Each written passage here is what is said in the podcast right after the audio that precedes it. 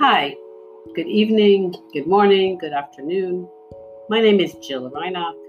I'm a student teacher at Levinsky College for Education in a special program with the City of Tel Aviv to be a teacher in Tel Aviv Yafo. Together with my two amazing colleagues, Lori Shachar and Miriam Rossman, we'll try to illuminate via three podcasts a bit more of how concretely each and every one of us, as teachers or learners, school leaders, parents, can perhaps meet the challenges and leverage the challenges of this new Zoom era to bring more quality education to our learners or for learners to maximize the potential of the learning opportunities.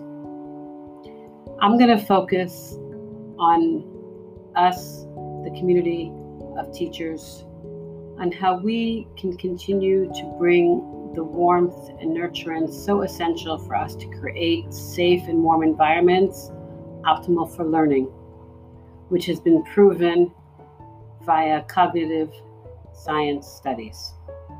So, the first of the online tips that we'd like to share with you is that even in this online era, technology and various online tools, they're not substitute for us as teachers. And thus, we should focus on what type of additional value we can bring to our students. So, for example, to continue to bring that warmth and nurturance, we recommend when you have online classes, whether via Zoom or other platforms, start a little bit early.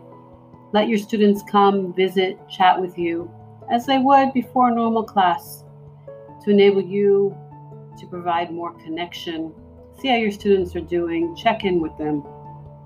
Let them stay after class. Don't be the first to leave the meeting. Let them stay almost as long as they'd like, as long as you don't have other time commitments.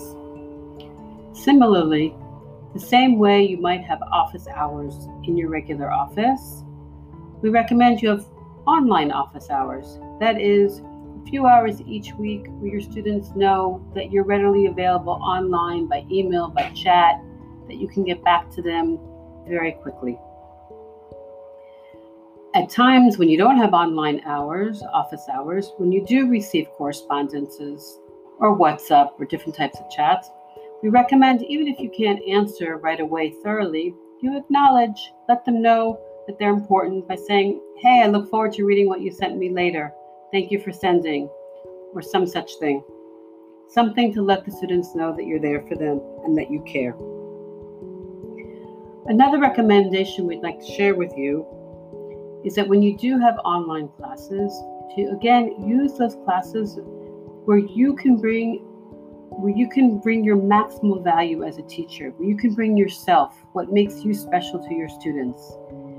And usually it might deal with you can bring to them cognitively or emotionally. For example, let them review videos or writing and so forth, or reading when they're not with you.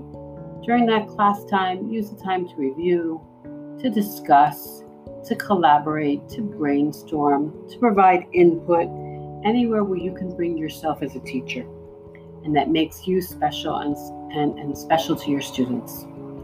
And lastly, because it's so hard for all of us to perhaps sit for a long period of time during these online classes, even for us as teachers.